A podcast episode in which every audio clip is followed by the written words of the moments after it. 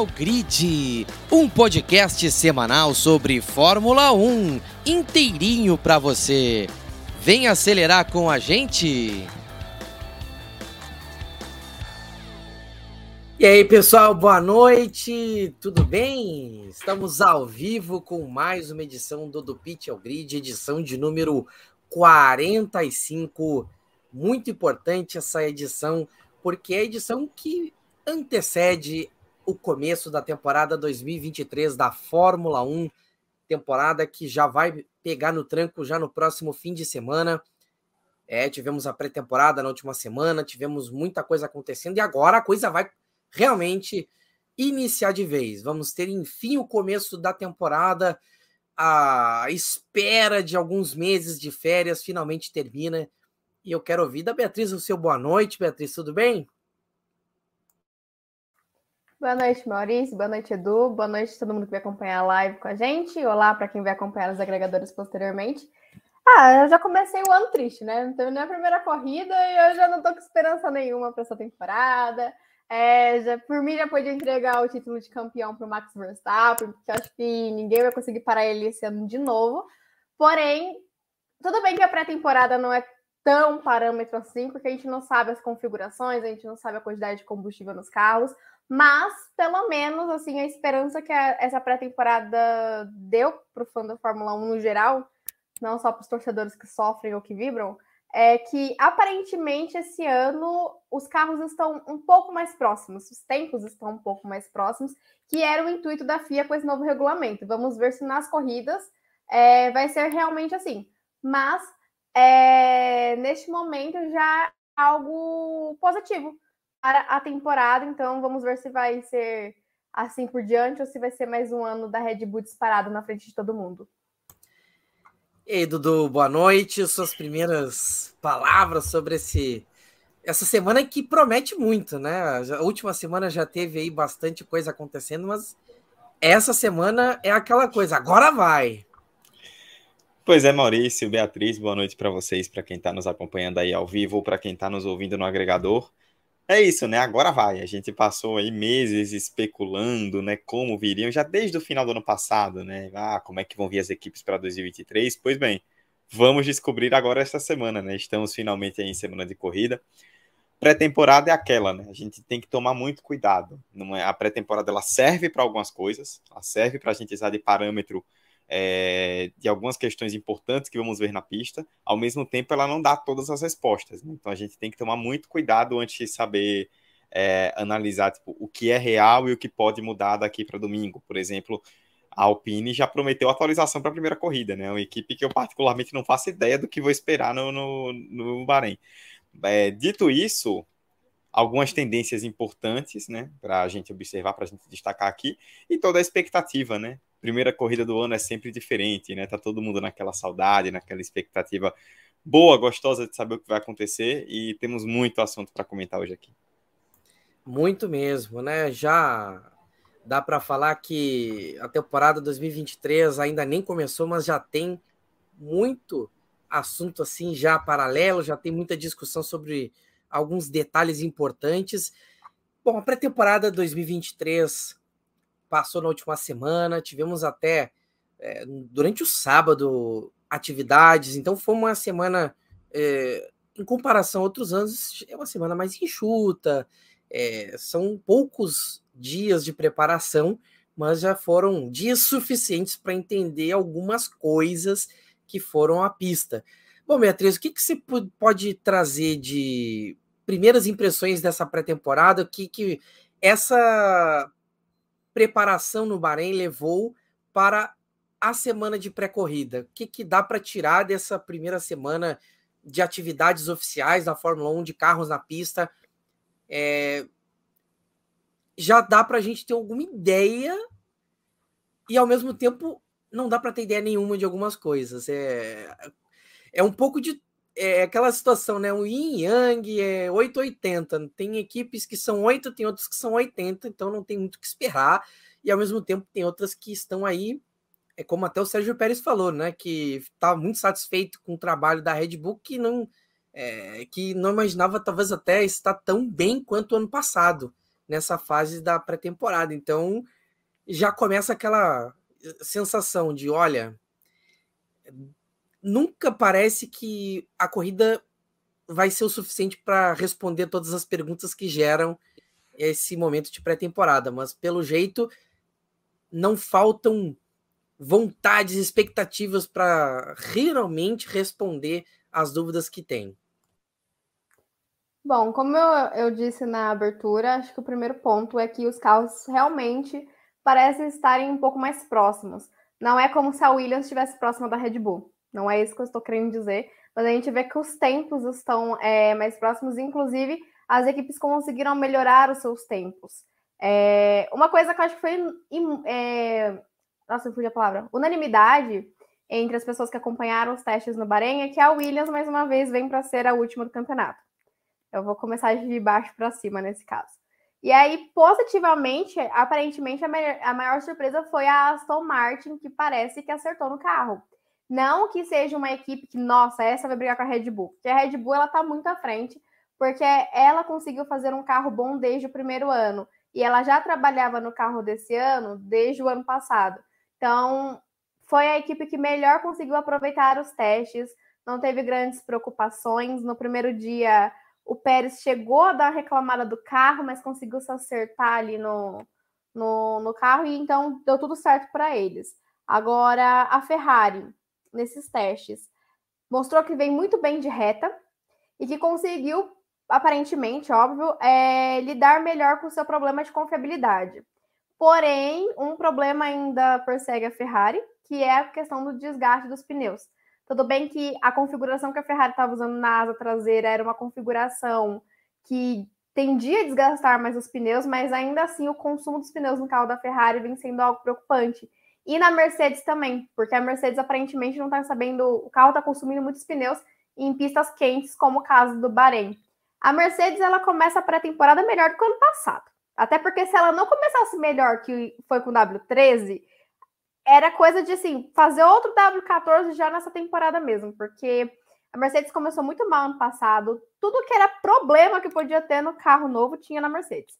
E eles ainda deu para perceber, é, novamente batendo na tecla. A gente diz isso de acordo com as imagens que foram nos, nos entregues, porque não dá para saber qual era a configuração que a equipe estava testando, a quantidade de combustível, mas o carro da Mercedes continua a, aparentando ter, é, ser um carro que tem problemas de equilíbrio. Então, é, ver como a Mercedes vai conseguir apaziguar essa situação. Eles seguem investindo no seu conceito ali de zero cider pods, fizeram mudanças entre o W13 e o W14, mas tá bem melhor o W14, mas ainda é um carro que já na pré-temporada não demonstra ser um carro 100% confiável, tanto que o Toto já deixou claro. A gente não vem para brigar por vitórias, pelo menos nessas primeiras corridas porque tem muito que melhorar. A Mercedes, ela, eu fiquei na dúvida com tudo que eu li, com tudo que eu vi da pré-temporada, se ela vem mais um ano para ficar naquele limbo, ter uma briga ali Ferrari Red Bull, porque a Ferrari hoje é a equipe para fazer frente à Red Bull. É, o carro é bem nascido, tem os seus problemas, mas você vê que o carro da Ferrari é um carro muito bom. E eu fico na dúvida se vai ser igual ano passado, se vai ter aquela briga ali, né? Ferrari Red Bull na frente, a Mercedes existindo no grid e a briga das outras ou se a gente realmente vai ter uma disputa Ferra Red Bull e Ferrari e Mercedes e Aston Martin, porque a Aston Martin realmente surpreendeu. Veio bem, veio rápida e Newell falou que a aerodinâmica do carro tá boa. Se ele falou que a aerodinâmica do carro da Aston Martin tá boa, acho que não existe ninguém que possa discordar. Mas é, é aquilo, é ver também o que vai entregar na pista, porque às vezes a pré-temporada pode iludir bastante o torcedor. É, e acho que é uma questão que até por acaso essa semana estava acompanhando, né? No sábado, na verdade, acompanhei o, o Rubens Barrichello falando sobre pré-temporada, sobre essa questão é, de ter um pouco de cuidado com relação aos tempos, é, não só em questão de, de pneu, mas também até a questão do peso, né? Do carro, que é uma coisa que é muito importante hoje em dia, principalmente. Então, sempre ter esse cuidado de não se empolgar demais e nem botar as coisas tão para baixo, né? Mas, Dudu, como é que você vê essa pré-temporada? dá para ficar ali naquele muro, como você estava. Eh, vamos entrar nesse tema ainda, mas em que estado a gente pode estar nessa com essa pré-temporada? Dá para ficar mais em cima do muro ali acerca de algumas equipes? E quanto à empolgação ou não, né? Aquela frustração, decepção, até que ponto isso vai afetar o julgamento do que a gente pôde acompanhar nessa pré-temporada? Mas é, Maurício, voltando até o que eu comentei no, no na introdução, né, a pré-temporada não pode ser 8 nem 80. Né? Ela, ela entrega alguns indícios, ao mesmo tempo a gente tem que tomar cuidado para analisar bem esses indícios e não transformar algumas coisas em verdades absolutas antes mesmo dos carros irem para a pista. Né? Como eu até disse no começo, a Alpine é uma equipe que já falou que vai ter atualização para a primeira corrida. Então é, é, bem importante ficar de olho. Eu até citei a Alpine, vou até puxar o gancho para falar um pouco desse bololô de meio de grid, né, logo de cara, porque a gente tem um Alpine que, é, pelo menos na pista, no geral, ela não entregou. A Alpine, para mim, cara, eu tava até comentando com a Beatriz aqui em off, ela, para mim, é a grande interrogação para a temporada, assim, do que a gente viu na pista, porque é uma equipe que é, fez stints mais longos e até com bons resultados, né? Ela não chegou a apresentar, ela não chegou a, a andar muito com os pneus é, mais rápidos, né? Os pneus C3, por exemplo. Então, ela não foi lá para cima na tabela de tempos. Só que ao mesmo tempo ela teve problemas, ela foi a equipe, a, a segunda equipe que menos teve voltas combinadas, né? Nas três, é, nos três dias de final de semana de pré-temporada, foi a segunda equipe que menos andou mas ao mesmo tempo tá todo mundo lá dentro falando com confiança, que vai ser uma temporada muito boa, que o carro vai vir ótimo, que a atualização vai ser muito legal. Então eu tô naquela assim, tá, eu espero o quê? Porque a pista me diz uma coisa e quem tá na Alpine me diz outra. Então é um pouco difícil até de, de entender né, o que pode acontecer é, é, com a Alpine. O, alguns problemas de balanço no carro, né? O Ocon algumas vezes até saindo da pista, tá, durante algumas voltas no final de semana. É, mas é, ainda um pouco uma certa incógnita, né? É, me parece que Alfa Romeo, Alfa Tauri e Haas vão começar o ano de novo numa briga de foice, né? É, tá todo mundo muito próximo ali, pelo menos nesse começo de pré-temporada. A Alfa Romeo teve uma, saiu da pré-temporada bem otimista, tá? O Bottas e o Joe saíram do carro esse ano, desses três dias, muito mais otimistas do que estavam no ano passado, né? E olha que ano passado a Alfa Romeo foi um carro que começou, né, a aparentando estar muito bem, teve aquela questão do peso, né? Vocês vão lembrar que foi a única equipe que se colocou no peso, e aí mudaram a, a, a o, o, peso mínimo, e aí isso acabou prejudicando, mas é, tiveram alguns problemas, mas problemas pequenos e que foram resolvidos muito rapidamente, né? Então a Alfa Romeo não perdeu tanto tempo de pista, né? O, o Bottas até falou que na questão de balanço, o carro, nas palavras dele, estava 50% melhor que no ano passado que é um, uma melhora significativa. É, a Alfa Romeo, a Alfa Tauri, né, perdão, curioso, né, foi a equipe que mais andou. Somando todos os três dias, foi a equipe que, que mais andou. Só que é, é, é se você parar para pensar, tipo, se você for observar o que os pilotos falaram e os desempenhos individuais, digamos assim, de cada um, é, a Alfa Tauri teve problemas também vários problemas. E na, e na questão de voltas mais rápidas, não conseguiu se encaixar, né? Por exemplo, o Nick De Vries foi o, foi o segundo piloto que mais andou, mas em tempos ele foi o 14. Claro que com o tempo a gente tem que tomar cuidado em pré-temporada. Mas foi uma equipe que no, no com, em configurações mais rápidas não conseguiu andar tão bem. E tem toda a questão, né? Que a gente sabe que afeta internamente, que é esse papo aí da venda, né? Que pingou essa semana. Podemos até falar sobre isso mais no final uma, um rumor aí de que a Alfa Romeo, a Alfa Tauri pode vir a ser vendida, né, da Red Bull, e aí a gente não sabe o que viria a acontecer. É, mais à frente, né, como Beatriz destacou, a Red Bull é curioso, né, porque ano passado a Red Bull ela saiu da pré-temporada sabendo que ela era muito forte, mas ainda com pés no chão, né? Calma, galera, tá, temos muita coisa a resolver. Esse ano nem eles estão conseguindo esconder. Tá, tá, sendo impossível da própria equipe esconder que ela tá chegando como mais forte e isso é inegável, né? A Red Bull ela combinou é, bons tempos, né? Bons desempenhos com confiabilidade, né? Muitas voltas dadas, é, bons ritmos em todas as situações, chega como o carro mais completo, inegavelmente, assim. E os próprios rivais têm admitido que o começo de ano vai ser tentar alcançar a Red Bull. O Verstappen no primeiro dia deu 147 voltas, né, gente? Isso aí é uma coisa surreal, né? 147 voltas é muita coisa para um dia só, sem nenhum tipo de problema. Red Bull não teve grandes problemas nos três dias. É uma coisa curiosa, né, que até o pessoal estava destacando, o Verstappen ele foi o mais rápido no primeiro dia, né? Na, na quinta-feira, a melhor volta foi do Verstappen. Na sexta-feira de manhã, no dia seguinte, ele foi para a pista e na primeira volta rápida da sexta, ele cravou o tempo da quinta. Ele melhorou o tempo da quinta-feira na primeira volta da sexta. Ou seja, é um carro que está redondo que já responde imediatamente, já entrega de imediato, né? E isso é muito importante. Então, uh, e o Pérez no final, né? Até no, no, último dia ele acabou fazendo o tempo mais rápido, né?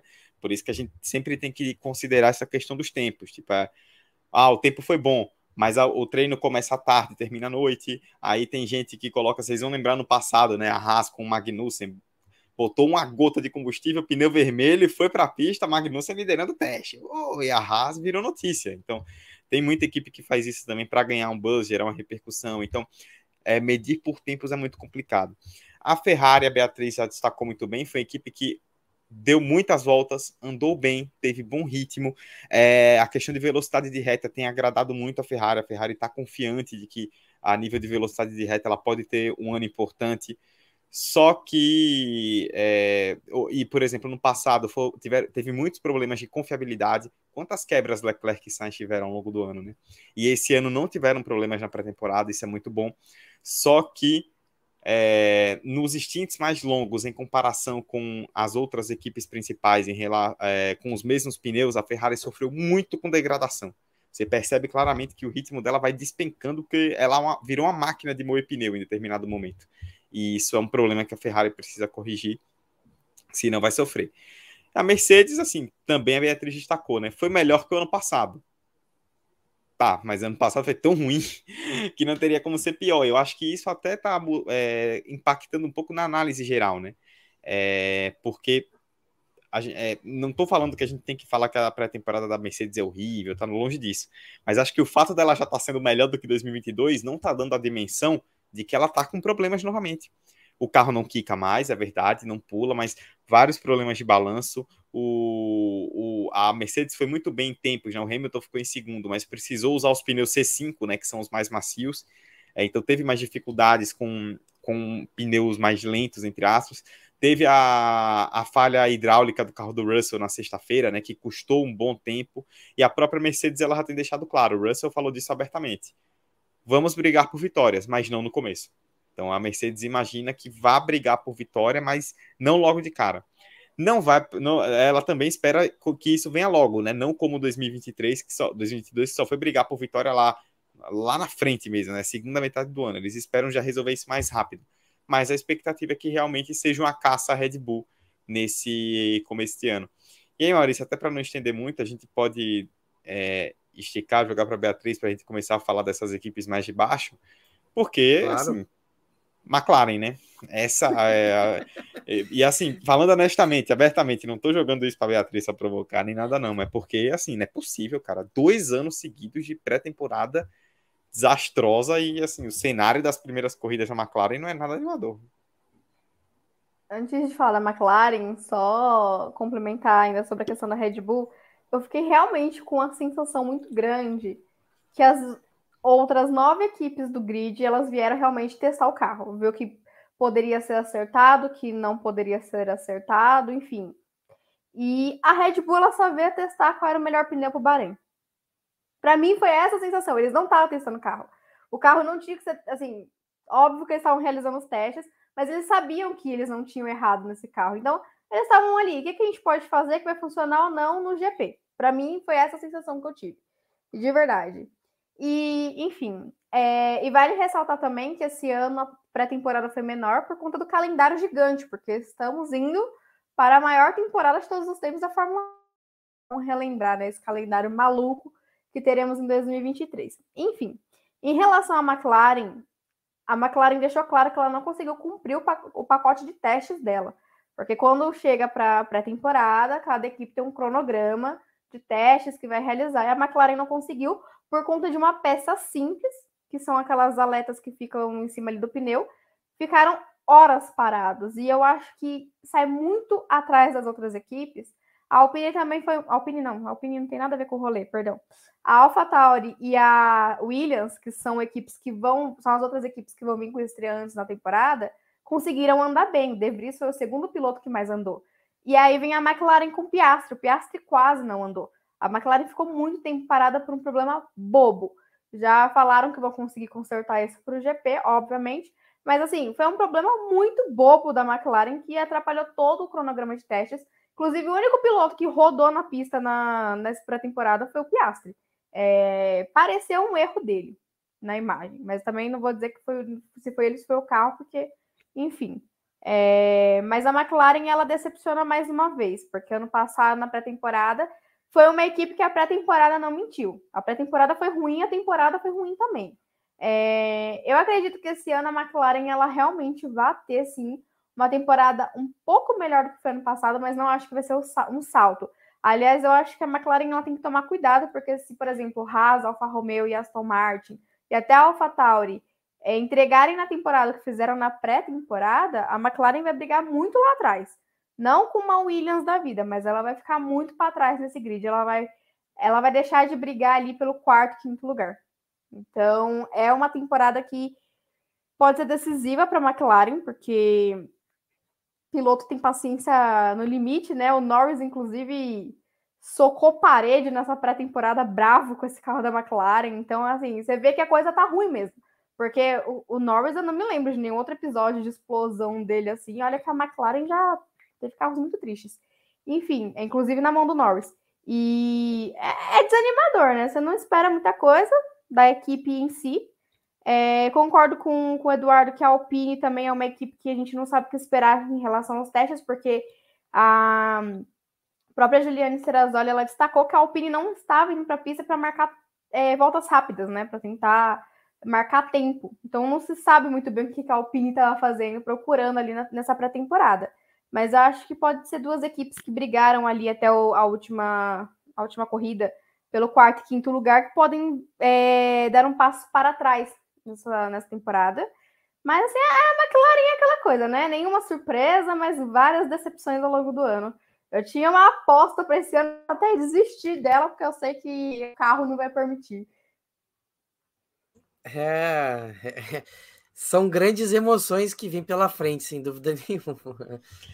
E Maurício, até para completar em relação ao que a Beatriz falou, né, da McLaren, é, ano passado a McLaren é uma coisa que tem complicado até um pouco a análise da própria equipe é que ano passado a McLaren também teve uma pré-temporada ruim. Só que era muito claro que tinha acontecido com a McLaren, que foi a questão dos freios, né? McLaren teve um problema seríssimo de freio na pré-temporada ano passado, e esse problema afetou durante todo, todo ano, né? Todo começo de ano ali, e interferiu em toda a temporada esse ano não tem exatamente um problema específico, tipo a McLaren está sofrendo, como a gente falou da Ferrari. A Ferrari está com um carro legal, mas está com problema de consumo de pneus. É, tipo, não tem um problema específico, né? A, a McLaren está problemática como um todo, né? É, a, a, equipe gastou muito tempo em tentar resolver esses problemas, né? E, e assim, e, e isso complica porque você começa a perder tempo. Em vez de você é, ter tempo, né, do usar o seu tempo, na verdade, da pré-temporada, para desenvolver o seu carro, você está usando o tempo para corrigir o seu carro. Enquanto outras equipes estão se desenvolvendo, você está se corrigindo, né? E isso é um problema muito sério. Tanto que a McLaren foi a equipe, no fim das contas, que menos andou, né? A gente falou da Alpine, foi a segunda que menos andou. A que menos andou é, foi a McLaren. O próprio, o próprio André Stella, né? Que agora é chefe de equipe da, de corrida né, da McLaren, falou: olha, nosso objetivo é ser uma equipe de top 4 e no momento nós não somos uma equipe de top 4. Então, a McLaren vai sofrer bastante. É, a, a, própria equipe já falou abertamente né, que vai trazer uma atualização grande no fim de abril, provavelmente ali para o GP do Azerbaijão. Até lá, acho que a gente vai ver primeiras corridas aí, três corridas mais ou menos, de uma McLaren sofrendo bastante. E se por um lado, né, acho que vale destacar também, já que a gente fez um destaque individual aqui, né, se por um lado, talvez a grande decepção né, da pré-temporada é, esteja sendo a McLaren, tenha sido, né, que já passou, acho que a gente tem que dedicar um tempinho a falar daquela que tá sendo, que se mostrou a grande surpresa positiva da pré-temporada, que é a dona Aston Martin, né? Que de repente, assim, até perguntei no grupo brincando com você, será que depois de uma década Fernando Alonso acertou em uma decisão de carreira? Porque É óbvio, como eu disse no começo, não me empolgar demais. Mas a Aston Martin deu sinais muito, muito positivos de que pode fazer uma temporada, ou pelo menos um começo de temporada bastante interessante. A Aston deu indícios fortíssimos que realmente veio como Red Bull verde esse ano, né? O blefe do ano passado. Quem viveu vai lembrar do que eu tô falando. É, nesse caso também é muito importante ter o Fernando Alonso lá, né? Acho que é um fator muito importante. O Vettel, por mais que ele tenha uma trajetória de tetracampeão do mundo, piloto com é, mais de 50 vitórias, é, ele estava muito longe da sua melhor forma, até da questão de motivação era completamente diferente. Né? O Alonso é um cara que, é, assim como o Rubens Barrichello até hoje é na Stock Car, um cara assim, fome zero, né? Aquele esfomeado pelo esporte, o Alonso também demonstra ser esse cara que tá, enquanto não obrigarem ele a parar, eu acredito que ele não para tão cedo.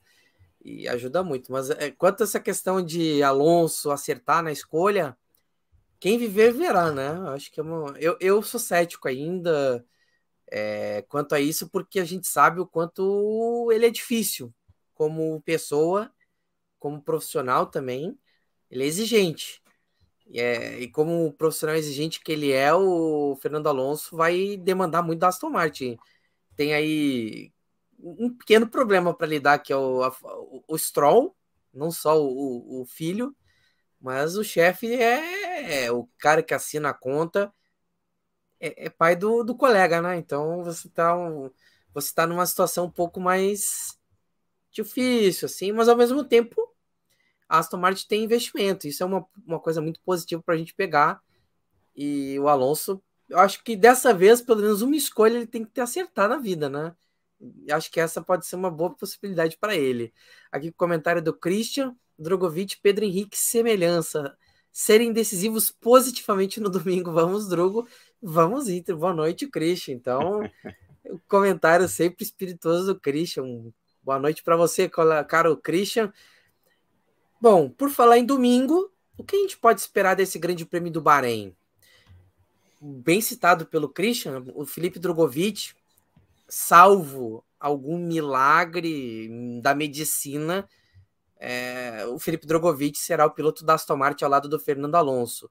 Isso porque o Lance Stroll sofreu um acidente de bicicleta e, obviamente, teve problemas no punho, em uma região muito sensível, obviamente, para um piloto, e ele, obviamente, não esteve na pista pela Aston Martin. Quem esteve foi o Felipe Drogovic, que teve um desempenho bem, bem interessante também durante a pré-temporada.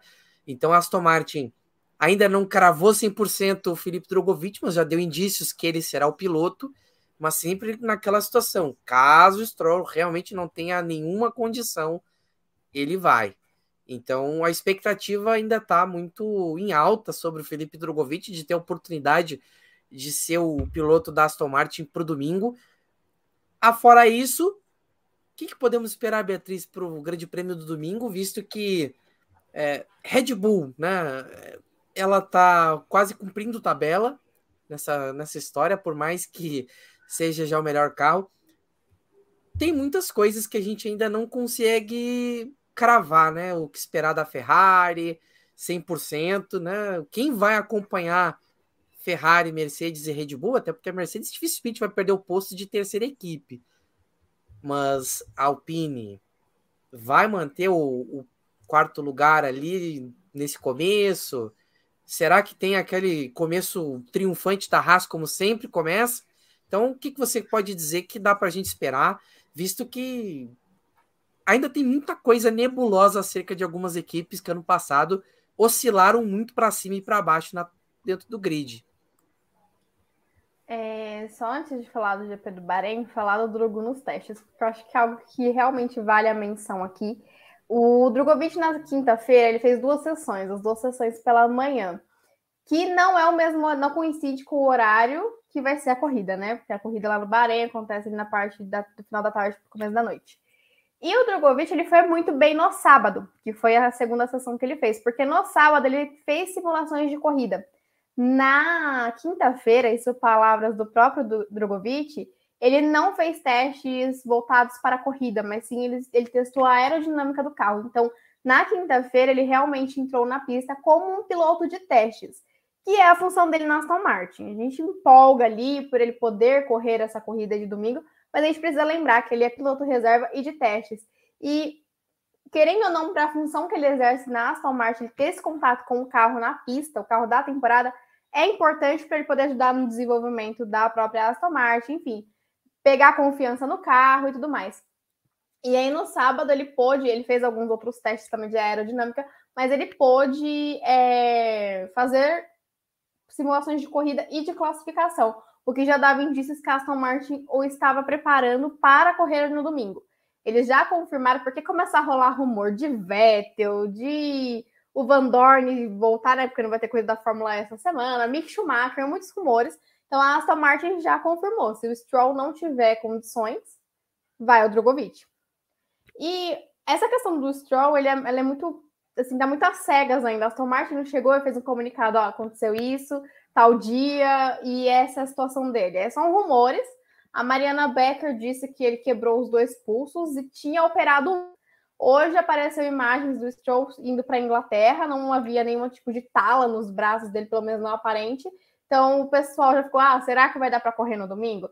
Mas é uma questão muito complicada, porque qualquer erro do Stroll ou qualquer batida que ele receba pode prejudicar o quadro dele, porque é uma lesão complicada você machucar os punhos, principalmente você pilotando um carro a 300 km por hora, igual é um carro de Fórmula 1. Então há uma expectativa muito grande, porém eu acredito que a Aston Martin só vai confirmar o piloto na quinta-feira, até porque não acho que, por exemplo, vão colocar o Drugo para correr na sexta e, o, e, aí o Stroll volta no sábado. Acho que também essa, esse tipo de loucura a Aston Martin não vai fazer, que é um dos rumores que o pessoal está estipulando, porque de acordo com a regra, o piloto ele tem que participar da classificação para poder fazer a corrida, né? O piloto que faz a classificação tem que correr, no caso.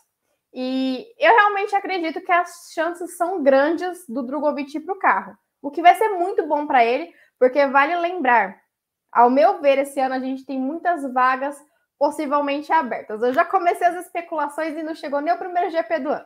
Mas para mim, esse ano a gente tem muitas possibilidades de vagas. E o contrato do Drugo não prende ele é, a Aston Martin. Ele está livre para fechar com outras equipes, que foi uma sacada muito inteligente dele. E vale lembrar também que quando precisar de um piloto reserva, o Drogovic pagou por esse posto. Então ele é a primeira opção. Ele tem um contrato por trás disso. Enfim, falado do Drogovic, como você bem citou, a gente tá meio às cegas, porque só teve pré-temporada, a gente não sabe muito bem o que, que o pessoal testou. A minha esperança para o GP do Bahrein é que esse ano aquela maldição da pista, que quem vence o GP do Bahrein não ganha o campeonato, Acho que esse ano não vai ser assim que vai acontecer. Eu realmente acho que a Red Bull sai muito na frente. Como eu disse, eu tive a sensação que a Red Bull já se preparava para o GP do Bahrein, enquanto algumas equipes ainda tentavam se entender com o carro. Então, acho que por esse motivo, a Red Bull é... sai muito na frente com o Verstappen, porque eu também não boto fé no Pérez, enfim. E eu acho que a Red Bull sai na frente, vai quebrar esse paradigma que o Verstappen ganha o ba... no Bahrein ganha o campeonato. Já cravei aqui o campeão. E, e além disso, eu quero ver o comportamento. Eu estou muito ansiosa mesmo para o comportamento da Ferrari. Porque a Ferrari, ela aparentemente deu uma boa melhorada, mas ela ainda veio com problemas do ano passado. E a gente só vai saber o quanto desses dois opostos são real para o carro da Ferrari vendo correr. E além da pista, tem muita coisa em, além da pista, né? A Ferrari vem com mudanças, vem com um novo chefe. O Rueda foi mandado para a fábrica, né? Mas o chefe de estratégia da Ferrari. Então, assim, tem muita novidade que ano passado pecou, né? Eu não sei se vocês assistiram Drive to Survive, mas tem uma cena que assim, ela é o resumo da temporada da Ferrari. O, se eu não me engano, é o Sainz, é um dos pilotos, é o Sainz Leclerc fala: é, mas e agora? A gente vai para o box? A gente vai trocar o pneu? E aí o cara, o, o estrategista tá procurando o caderninho, qual foi a folha que ele anotou que, que tinha que fazer e se perde. E o, e o piloto passou do, dos boxes. E foi essa o resumo perfeito da, da Ferrari. E além da Ferrari, porque acho que ficou muito nítido também, que os pilotos testaram muito a confiabilidade do carro, é, até onde os motores aguentavam. Lembrando sempre que a gente não sabe as configurações, gasolina que tinha no carro, Gasolina não, combustível, perdão, que tinha no carro. Mas fica meio difícil saber. Mas deu. Eles estavam realmente vendo a confiabilidade do carro, e aí eu quero ver a confiabilidade do motor Ferrari. Não só com o carro da Ferrari, mas com as equipes clientes. Porque, como você, o Edu bem citou ali no, nos comentários, Haas e Alfa Romeo apareceram bem. Mas será que esse ano vai ter menos problemas? Vão ter menos quebras? Porque a Alfa Romeo ano passado começou muito bem e depois virou a Alfa morreu. Virou até o meme da temporada passada, porque a Alfa não terminava as corridas com os dois carros e muito por conta do motor. Ô, Beatriz, isso que você falou é importante, porque ano passado, né, como você disse, é, a, a, os carros Ferrari tiveram muitos problemas, né, em relação ao motor. Não só a Ferrari, mas suas equipes clientes principalmente. E vale lembrar que os motores estão congelados para até 2026. Só que mudanças de confiabilidade podem ser feitas ainda, né? Não em relação à potência, né? Em relação à potência eles estão congelados, mas para a confiabilidade ainda podem ser gastos, né? Tokens de desenvolvimento. É, com pedido lá, devido pedido de chancelar da FIA e tudo mais. Então, muita gente na imprensa internacional estava considerando essa possibilidade e que faz sentido se você ligar os pontos, que é Ferrari, no caso a Ferrari como montadora né, de motores, pra, é, tanto para a equipe principal quanto para as clientes. Joga a potência lá para cima, joga lá para o alto e vamos ver até onde esse carro rende. E vai acabar quebrando. E aí quebra, quebra, quebra, quebra. Pronto.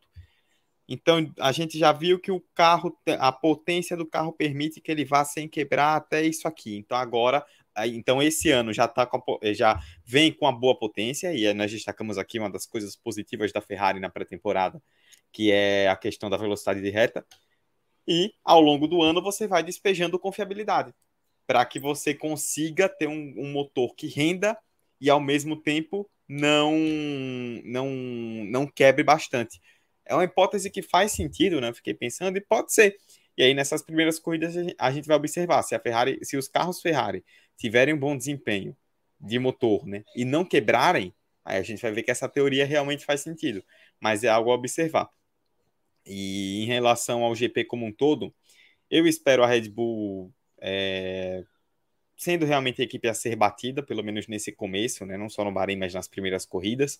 Acho que Ferrari e Mercedes vão chegar mas não vejo isso acontecendo logo de cara. Não acho assim que a Red Bull vai ganhar tipo, com 30 segundos de vantagem para o resto, não é isso. Mas ela vai chegar como equipe mais forte, como favorita se não tiver nenhum problema, né? É bom lembrar. Ano passado, a Red Bull começa o ano com os dois carros quebrando, né? É, Verstappen e Pérez abandonaram o GP do Bahrein. A Red Bull fez zero. Então, é, tudo pode acontecer, mas se não tiver nenhum tipo de problema, não vejo a Red Bull é, perdendo esse grande prêmio em condições normais, né? É, e assim, acho que para mim o mais intrigante nesse sentido pós-pré-temporada é realmente essa briga de meio de pelotão, né? Onde vai estar tá a Alpine, que a gente já destacou aqui como uma grande interrogação, onde vai estar tá a McLaren, onde vai estar tá, é, Alfa Romeo, onde vai estar tá Alfa Tauri, é, Aston Martin realmente deve esse salto, a Williams, para onde vai? A Williams andou bastante, mas também teve muitos problemas.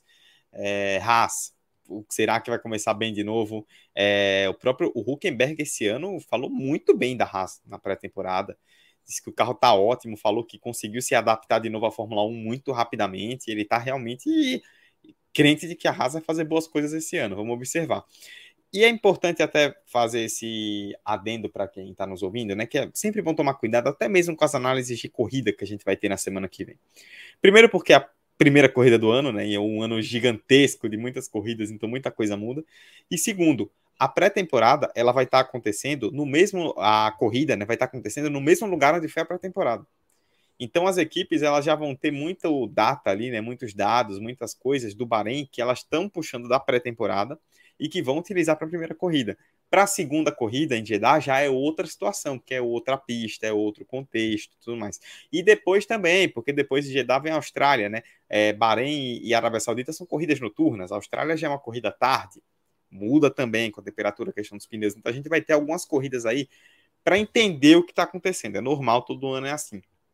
Então isso é importante, né? O fato da primeira corrida do ano ser no mesmo lugar onde foi na pré-temporada, uma semana depois, um intervalo de tempo curtíssimo, né, entre entre o come, entre esses o fim da pré-temporada e o começo do campeonato, indica que as equipes elas vão realmente usar muitos dados que elas já têm e por isso talvez assim, tirando essas incógnitas que a gente tem, nós não tenhamos tantas mudanças na correlação de forças, mas é, atualizações vão ser trazidas. Tem uma semana inteira aí de trabalho até a corrida do domingo, então muita coisa pode acontecer. É importante a gente ficar de olho. É, realmente. Bota aqui o comentário também do Christian. Ó, Beatriz, o melhor modo Christian fazendo suposições de forma antecipada. Tô orgulhoso. Não viu nada ainda. Haas na primeira corrida? Pode. Segunda corrida termina em último, famoso equilíbrio. Ninguém contrata Nico Huckenberg e sai impone, né? Então não acho que dura meia temporada que dirá ó, que fica até o final do ano. Forte, forte. A previsão do Travou, Christian. hein? Forte mesmo, né? É, mas é, é, é- é- é- não adianta, né? Primeira etapa é sempre aquele. É, que, é, é que nem primeira semana de aula na escola, na faculdade. É mais professor se apresentando, passando o nome dele, os horários da turma, do que realmente passando alguma coisa que vai começar o ano, né? Começar o conteúdo de fato. Mas a gente espera que a corrida, essa primeira corrida já, já tem alguma ideia do que esperar. Mas o Christian falou de previsões, prognósticos. Acho que é o momento da gente fazer um pouquinho de brincadeira aqui, né? Pensar o que, que a gente vai esperar dessa temporada. Porque 2022 foi um ano em que muitas emoções aconteceram, pilotos se aposentaram, pilotos foram demitidos, tivemos mudanças importantes. Já começa aqui, a Ferrari mudou seu chefe de equipe, tirou é, um italiano, botou o Federico Vasseur lá como chefe de equipe, a McLaren também teve que mudar de chefe de equipe, entrou o André Stella. A gente só perde. É, não é mole não. Tivemos mudanças também na Williams, de chefe de equipe, enfim, muitas mudanças acontecendo na própria Alfa Romeo, que perdeu seu chefe de equipe para a Ferrari. Mas, olha, previsões para essa temporada, acho que para campeão é meio.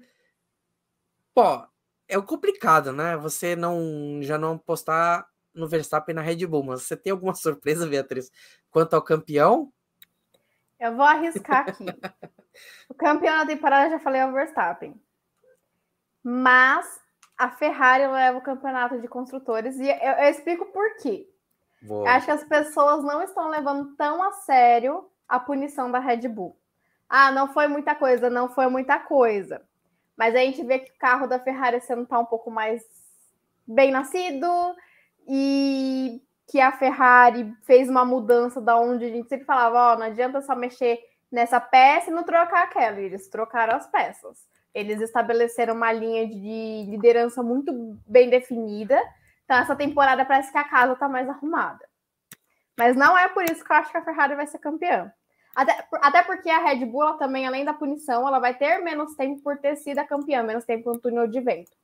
Então, eu acho que isso pode fazer, não que a, com que a Red Bull é, perca desempenho, mas que as outras, por terem mais tempo de teste do que ela, possam é, chegar mais perto. Para mim, o fator decisivo dessa temporada nos construtores se chama Sérgio Pérez. Porque eu acho que esse ano ele crava a demissão dele da Red Bull. E já, já joguei outra aqui. E ele, ele, vai, ele vai fazer uma temporada. Eu acho que ele vai fazer uma temporada fraca. Eu acho que com as coisas mais estabelecidas na Ferrari, eu acho que a dupla da Ferrari tem mais potencial para conseguir esse título de construtores. Algo parecido com o que foi em 2021, que o Verstappen levou o título de uma disputa acirrada, que eu acho que não se repete, mas a Mercedes levou construtores. Então, acho que vai ser algo parecido com aquilo. Dudu, tens alguma surpresa para nos trazer, assim como a Beatriz trouxe, ou você vai no mais simples? Eu fiquei um pouco impactado aqui com a Beatriz cravando a demissão do Pérez, né? É, Diga-se de passagem. Mas uma coisa que ela falou é verdade, né? Brincadeiras à parte com, com previsões. O Pérez, do, do top 6, digamos assim, né? Dos seis pilotos das três principais equipes, é tranquilamente o pior deles, né? E a gente viu isso no ano passado, né? O Sainz é, não teve uma pontuação tão alta, mas teve muitos problemas, alguns por conta dele, é bem verdade, né? Mas em um determinado momento do ano emplacou uma consistência interessante. Leclerc, apesar dos erros, é um dos principais pilotos do grid. Verstappen nem se fala. E a Mercedes, para mim, tem a melhor dupla da Fórmula 1, né? Que Hamilton e Russell são dois pilotos espetaculares. Inclusive, até justamente a gente pensando o que poderia acontecer, né? Cara, assim, em relação à Mercedes, é, é, difícil cravar quem vai ganhar essa disputa interna, né? Porque ano passado o Hamilton começou o ano com muitos problemas, fazendo vários testes no carro, então isso acabou afetando bastante o desempenho dele. Mas eu não acho que a convivência vai ser tão pacífica. E nós comentamos sobre isso no ano passado. 2022, com os problemas que a Mercedes teve, acabou sendo bom para o Russell. Porque a equipe, quando ela está com muito problema com a Mercedes, uma equipe de ponta que está cheia de problemas, ela não pensa em quem vai ah, quem vai ser o primeiro piloto, quem vai ser o segundo. Ela pensa, ah, galera, vamos fazer o máximo de pontos possível, depois a gente resolve. E nisso, o Russell fez muito ponto. O Russell foi o piloto que ganhou a corrida. O Russell é, se mostrou, mostrou realmente, acima de tudo, ele mostrou que ele não vai ser um escudeiro do Hamilton. É, a gente viu em Miami os dois brigando por posição lado a lado, roda com roda. A gente viu na Holanda que o Russell bancou a estratégia lá no safety car, trocou o pneu e se deu bem, o Hamilton se deu mal e xingou horrores no rádio. No Brasil, o Hamilton foi para cima depois da relargada e não passou, o Russell segurou e ganhou a corrida. Então, assim, o Russell já mostrou que ele não vai estar tá cedendo posição, por exemplo. A não ser que seja um contexto muito específico de briga pelo campeonato e tal. E a Mercedes também nem pode, na verdade, fazer isso, né? Porque o Russell é o futuro da Mercedes. Se você começa a colocar o cara como segundo piloto, você tende a colocá-lo numa espiral de baixa negativa que vai influenciar quando o Hamilton sair. Porque aí ele vai ter que comandar a equipe, né? Então também não vejo a Mercedes fazendo isso. Dito isso, não vou falar assim, ah, vai ter briga, você tá falando que eles vão brigar, não é isso, sabe? Não é que o pau vai quebrar na Mercedes. Mas eu sinto que não vai ser uma convivência tão pacífica, pelo menos na pista que os dois vão ter roda com roda, vão se encontrar, que um não vai ceder tão facilmente para o outro, porque os dois não têm esse feitio. O Russell, ele quer mostrar que ele tem, continuar mostrando, né, que ele tem talento para ser um, até um campeão quando tiver um carro à altura, talvez seja esse ano, não sabemos. E o Hamilton quer continuar mostrando que ele ainda tem capacidade de brigar por título, de buscar esse oitavo, né? De, de uh, antes de sair da Fórmula 1 quebrar esse recorde de títulos. Então, é, eu prevejo uma disputa muito acirrada, muito apertada na Mercedes e possivelmente com algumas faíscas, tá? Mas o ano vai se desenrolar para dizer se isso vai acontecer ou não. É, olha, quanto aos campeões, eu vou seguir com o Verstappen, Red Bull. É, eu não, eu não tô muito seguro quanto ao ritmo de corrida da Ferrari, nesse, mesmo nesse começo. É, eles têm problemas com pneus, é só um detalhe. Pode ser que agrave a dificuldade que eles já têm com, com o ritmo de corrida, que foi um problema muito sério do ano passado. Uh, não levo fé que eles tenham melhorado o suficiente nisso para bater a Red Bull. Então, por esse motivo, eu continuo apostando em Red Bull campeã de construtores. Mas eu, eu assim, ó, eu vou assinar embaixo no que a Beatriz apontou sobre o Pérez. Para mim, ele terminou 2022 em pé de guerra com o Verstappen praticamente, desafiando a equipe. E a Red Bull está num momento meio. É, como eu posso dizer? A, a Red Bull está num momento meio sem ideias, né? Poucas ideias. É, a, a possibilidade de venda da AlphaTauri já é um indício de que vai ter muita mudança vai ser uma redução, obviamente, do corpo técnico, dos funcionários. E se o Nick DeVries fizer uma boa temporada, é óbvio que existe essa chance do Pérez ir pastar e do DeVries ser absorvido pela, pela Red Bull. Então a chapa está esquentando para o Pérez. E sem dúvida nenhuma, a chapa esquentar para ele nessa altura do campeonato, mesmo que ele tenha contrato até o ano que vem, a Red Bull é mais do que um exemplo de que contrato não significa nada. Você ter tempo de contrato. As coisas podem mudar num momento para outro. Então, nesse caso, para mim, Pérez vai para o último ano de equipe. É... Então, quanto a campeões, é isso. Mas, Beatriz, você tem aquela sensação de que aquela equipe, aquele piloto vai ser a grande zebra da temporada, vai assim, ó, quebrar a banca em algum momento, por algum, em algum aspecto, que você vai pensar: caramba, eu não dava nada por esse cara esse ano, ou por essa equipe esse ano, vai quebrar a banca.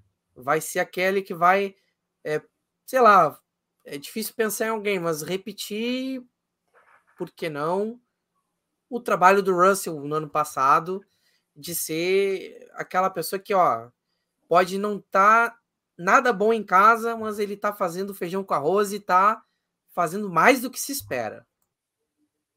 Eu vou colocar a pessoa que eu vou dizer, primeiro, porque eu sou clubista, segundo, porque muitas pessoas estão desconfiadas dele. Mas para mim, alguém que tem potencial para chegar como essa zebra e indo além do que o carro permite, esse nome é o Piastre. Mas como a McLaren vem muito ruim, talvez esse nome possa ser o Nick De Vries. Seria interessante, porque o De Vries, ele é um cara que ele chega desacreditado por uma boa parcela de pessoas aí é, na Fórmula 1, principalmente quem acompanha a Fórmula E no último ano. Os fãs da Fórmula E não estão muito amigáveis com o Nick De Vries, porque realmente foi uma temporada para se apagar da história do De Vries. Mas ele é um cara que ele é sempre muito elogiado pela questão do feedback que ele dá para a equipe. Querendo ou não, ele chega com uma experiência, porque ele correu em vários carros ano passado, né? Inclusive, ele dos estreantes é o único que já estreou, né? Porque ele correu ano passado com a Williams. Então, eu acho que o De Vries também pode ter esse potencial. Eu ainda acredito que, por questão de talento mesmo, o Piastri possa chegar. Até porque, pela pré-temporada, seria uma surpresa maior o Piastri conseguir um bom resultado do que o De Vries. Mas, caso a McLaren consiga não colaborando, eu colocaria o nome do De Vries nessa. E eu digo mais: o, o De Vries, é, das duas, uma. Ele vai colocar o Tsunoda no bolso e vai jogar o Tsunoda para escanteio, porque a Red Bull tá louca para fazer isso. Não é nessa não é dessa temporada, só não já fizeram isso em 2000 para 2023 porque o Gasly saiu, mas não é surpresa, não é surpresa não, não é novidade para ninguém que a Red Bull tá doida para se livrar do Tsunoda e com motivos. Red Bull, AlphaTauri, enfim. E para mim das duas uma. Se a AlphaTauri for vendida, concordo que o De Vries pode pegar a vaga do Pérez. E se o, a AlphaTauri não for vendida, só concordar aí para a Inglaterra ficar ali junto com a, com a Red Bull, é, o De Vries assume tranquilamente a liderança dessa equipe e pode assim ser um piloto que vai colocar a AlphaTauri no patamar, patamar que ela tanto deseja, que é ser uma equipe que talvez seja a melhor do resto, como costumamos dizer. Então, acho que o De Vries é um cara também que o pessoal está desacreditando muito dele, não, não é, tá longe de ser um dos meus pilotos favoritos, mas eu acho que tem potencial para fazer uma bagunça boa no meio do pelotão. E Dudu, quem você coloca aí como o cara que vai quebrar a banca, vai surpreender geral, vai ser aquele cara assim, ó. É, tem que admitir, esse cara me pegou. Ô, Maurício, primeiro só antes em relação ao Tsunoda que a Beatriz citou, né? É, considerando 18 pilotos, né? Já que Sargent e Piastri são novatos, então não vou 17, né? Que o De Vries também é novato, né? Então dos 17 que já estão no grid, hoje para mim o Tsunoda é o piloto que está mais abaixo. Mais do que Stroll, que é um cara que eu questiono muito aqui, mais do que Joe, que foi bem até no primeiro ano, apesar dos problemas, né? Acho que fez um ano decente. Acho que o Tsunoda tá bem abaixo, na minha opinião. E talento por talento, braço por braço, concordo com a Beatriz que o De Vries, se não fizer um ano muito ruim, tende a liderar a, a AlphaTauri aí. Em relação a quem pode surpreender, eu estou considerando, Maurício, o contexto de equipe onde está, o que a gente imagina que essa equipe possa entregar e o que a gente espera desse piloto, né, antes do começo da temporada. E aí eu sei que talvez me olhem torto, talvez eu sei que é, alguém, alguém que esteja ouvindo é, me questione. Eu sei que o Christian que tá aí no chat vai me bater, mas Nico Huckenberg. Eu, eu, eu tô achando que o Huckenberg vai fazer. Cara, o Huckenberg é um bom piloto. O pódio assim. vem. O Huckenberg é um bom piloto, assim. Acho que oh. a gente. Olha só, aí, aí já é um pouco demais, hein? Aí é Beatriz aqui que oh, tá acima de mim. O, fez esse o, Magnussen conseguiu pódio. Tudo, tudo é, é. Pode não, conseguiu pódio. Pole, né? Tudo, é, tudo é possível nesse, nesse caso. Não, com certeza. É, é que assim, é porque o Huckenberg, eu acho ele um bom piloto. É que a grande questão que a gente tem aqui com o Huckenberg, e nós já discutimos, é que nós temos a sensação de que o Huckenberg às vezes é colocado numa prateleira a qual ele não pertence. Assim, eu não acho que o Huckenberg seja um injustiçado da história da Fórmula 1, que não conseguiu um pódio porque o mundo agiu contra ele. Ele teve oportunidades em carros até que lhe entregavam condições para isso em determinados momentos é, e não conseguiu. Então, assim, isso tem que ser questionado. Dito isso, é um piloto sólido, capaz de entregar bons resultados. Acho que aí, assim, um, um, você tem uma equipe com um carro médio, com um piloto sólido que pode entregar bons resultados, num dia bom, ele vai, ele vai, ele pode explodir. Então, assim, eu acho que o Huckenberg ele tem condição de fazer um bom ano, braço por braço, como eu falei agora, por exemplo, do De Vries, braço por braço, né? Braço por braço, eu acho o, o Huckenberg mais piloto que o Magnussen, por exemplo. Então, assim, se os dois tiverem condições normais ali, próximas tecnicamente, né? Eu acho que o Huckenberg tende a terminar o ano na frente do Magnussen, que fez um bom ano no passado. E acho que é um nome para ficar de olho, né? Na dessa ele pode conseguir bons pontos, resultados e quem sabe estender sua, estendia, sua estadia perdendo na Fórmula 1 por mais tempo, né? O Huckenberg tem 35, Dá para, em alto nível, dá para ficar uns dois anos, três até, por exemplo. Olha o Alonso aí, né? Vettel aposentou tarde também. Hamilton tá aí até hoje. Não, óbvio que eu não tô comparando o Vettel, Alonso e Hamilton com o Huckenberg, não é isso. Mas dentro da capacidade de cada um, eles é, entregaram resultados por um tempo. Acho que o Huckenberg pode fazê-lo, dependendo também de como ele se adaptar e conseguir entregar em 2023. Né? Olha, essa questão de previsões uh, quanto a surpresas, eu acho que fica muito reduzido para mim ao Nick DeVries. Muito porque ele vai para uma equipe que é um ecossistema diferente, mas vai para uma equipe que tem alguma condição de ser competitiva de alguma forma. É, tá no guarda-chuva da Red Bull e tal. Então, para mim, olha, é o cara que mais está próximo de ser uma eventual surpresa positiva de ser aquele cara assim que vai, sei lá, beliscar um top 5 com algumas, algumas vezes, como o próprio Gasly já foi outras vezes com a própria AlphaTauri. Então, o De Vries para mim se encaixa nesse conceito, digamos assim. É...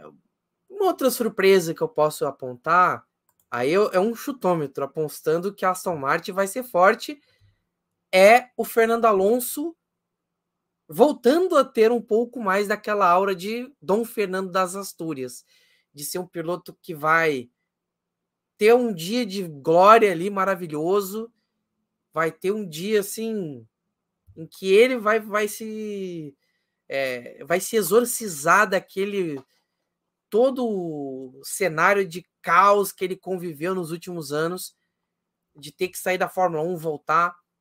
Eu acredito que ele vai ter um momento de glória esse ano. Não quero dizer que vai ser a temporada inteira, mas um momento de glória com esse carro, eu acredito que ele vai ter. Mas é difícil para mim fugir do Nick DeVries como o cara que é a surpresa do jogo. Bom, o é claro Maurício. Que... Diga, diga, diga, é... diga. Antes da gente falar sobre o próximo tópico para fechar, ainda nessa questão de surpresa, eu estava até pensando aqui em algo e fica até, acho que é interessante até para a gente debater aqui provavelmente, pelo que está se discutindo, por notícias que nós vimos, provavelmente vamos ver Felipe Drogovic no Bahrein. Sim. Claro, o Stroll pode melhorar, mas, assim, aparentemente é uma situação difícil, né? Para quem se arrebentou do jeito que ele se arrebentou. É, digamos que o Stroll realmente não consiga e o Drogovic corra. O Drogovic faça uma boa corrida, assim. Bem, o carro da Aston Martin é realmente bom, ele vai lá, pontua, consegue boas ultrapassagens contra pilotos mais experientes, se destaca, assim, sai como um nome importante é, e o Stroll volte para o carro de, a partir de Jeddah, por exemplo, e vá naquele ritmo bem Stroll que a gente conhece, né? Vez ou outra pontua assim e tal, não faz nada demais. É. Será que fica uma pressão? Assim, não digo uma pressão no sentido de ó, é, a, a, vaga do Stroll está ameaçada, que muita gente confunde isso, né? Às vezes, de repente, o pessoal começa a pedir no Twitter, aí de repente, ó, rumor de que o Stroll. Não, não é rumor, né? As pessoas estão pedindo na rede social. Mas será que fica uma pulguinha atrás da orelha no, no papai, tipo, cara, se, em algum momento eu vou ter que, se eu quiser crescer, eu vou ter que tirar meu filho e botar outro piloto aqui, que é uma coisa que a gente fala da Aston Martin há algum tempo. Uma hora, né? uma hora, isso uma hora se quiser dar um salto, vai ter que trocar, não adianta, não vai ficar segurando o cara a vida inteira ali. Eu acho que essa decisão para Aston Martin, ela tá cada dia mais perto. Porque a gente vê que o, o Lawrence Stroll, ele quer dar esse salto, é um desejo dele colocar a Aston Martin entre as grandes, e por isso ele, ele investe em campeões. Ele tentou com o Vettel, não rolou, veio com o Alonso, que de acordo com próprias palavras de Alonso, ele é o vilão da história. Então, pérolas de Drive to Survive, gente. Sei que vocês não assistem, mas trarei para vocês essas pérolas. E o Alonso é o cara que tem potencial. É, pode falar o que quiser do Alonso, que ele é meio sem noção às vezes na pista, que ele não é legal com companheiro de equipe. Que... Pode falar o que quiser, mas não pode falar que ele não é um cara extremamente inteligente quando o assunto é desenvolver o carro. E é por isso que ele tá na Aston Martin. E eu não consigo me convencer que a Aston Martin não tem um projeto muito bom para convencer esses caras de ir. Tudo bem, a situação do Vettel era um pouco diferente, porque a Ferrari já tinha chutado ele e tudo mais. Mas o Alonso estava a um passo de renovar com a Alpine, que era um projeto que já estava dando certo. E ele largou a Alpine para ir para Aston Martin. E eu não acredito, tudo bem, que ele não é conhecido pelas, por tomar decisões muito sábias. Mas eu não consigo acreditar que não tem um atrativo muito grande na Aston Martin para levar nomes. Porque não é só os pilotos. A gente foca muito nisso. Ah, o Vettel foi, o Alonso foi. Mas a Aston Martin levou muita gente de equipes grandes. A Red Bull, metade do, da equipe da Red Bull tá na Aston Martin hoje. Por isso que falam muito da semelhança dos carros. Isso eu digo dos engenheiros, o pessoal que trabalha realmente por fora das câmeras, colocamos assim. E eu acho que a pressão vai bater cada vez mais. Ele vai ter que tomar a decisão crucial. Ô, Beatriz, é, não, só para poder completar o que você citou, o, o Dan Fallows, que era o chefe de aerodinâmica da Red Bull, foi ano, que trabalhava diretamente com o Neil e foi ano passado para Aston Martin, né? E a Red Bull entrou na justiça para o cara cumprir aquela quarentena, né? Para ter que esperar, ou seja, você tem uma noção de que é, um, a, tirando gente importante. E agora é o primeiro ano para valer que você tem o nome dele ali no projeto do carro, né? Tal, isso, isso talvez seja uma coincidência, não sei, vamos ver. Né? Exatamente. E aí, eu realmente acho que o, o Lawrence Stroll ele vai ter que ver. Eu quero que realmente cumprir com a minha ambição, né? O meu projeto, levar onde eu, eu quero chegar, ou eu vou continuar fazendo com que a Fórmula 1 seja o parque de diversão do meu filho.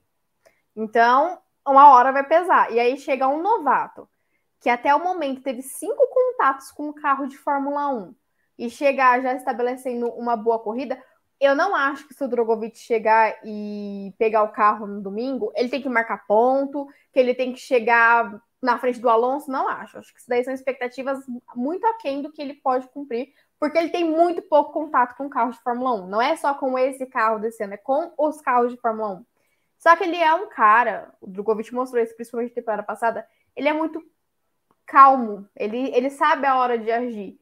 Então, se ele chega, por exemplo, pontuando, andando perto do Alonso, porque os tempos dele na pré-temporada foram próximos do Alonso. É, então, se ele consegue fazer o dever de casa dele e conseguir pontuar, eu acho que ele já se mostra muito para o mercado da Fórmula 1. E aí vai ficar aquela pulguinha atrás da orelha, porque tudo bem, o Drogovic trouxe um. pagou, né, por essa vaga de piloto reserva? Pagou. Mas ele tá ali e ele tá mostrando trabalho. E aí, se um tá mostrando trabalho o filho do dono não tá, até porque ninguém aguenta mais essa narrativa, né? Todo mundo sabe que o Stroll tá lá porque é filho do dono. Então, eu acho que é uma coisa que a se pensar, até que não seja com o próprio Drogovic. Mas eu acho que tá cada vez mais perto a decisão, até porque tem todo um time montado, pessoas de alto nível. E aí o pessoal vê que tipo, o Stroll fazendo o que faz com o carro, só um cara conseguindo pontuar é chato também, cria um ambiente chato. E eu realmente acho que o Alonso não vai ter paciência para isso. Então, eu não sei se o Stroll, o Stroll pai, né, no caso, vai decidir tirar o Alonso para continuar o filho, mas eu acho que não dura muito essa paz do Stroll na Fórmula 1, do Stroll filho nesse caso. É, é, eu ia trazendo o assunto não só de surpresa positiva, mas também negativa, né? Quem é o candidato ao prêmio Daniel Ricardo? Aquele cara que vai fazer uma temporada tão ruim. o quê, mano?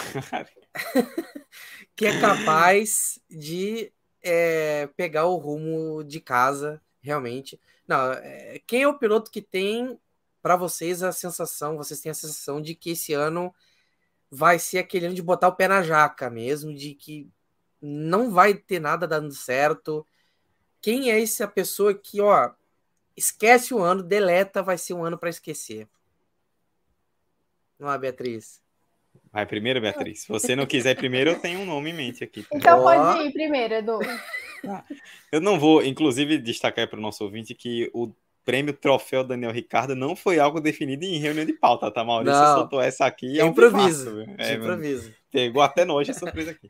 Mas o. Eu não vou, eu não vou, tipo, cravar que vai acontecer com ele que aconteceu com o Ricardo, porque o Ricardo afundou realmente num nível surreal. Não acho que vai ser o caso.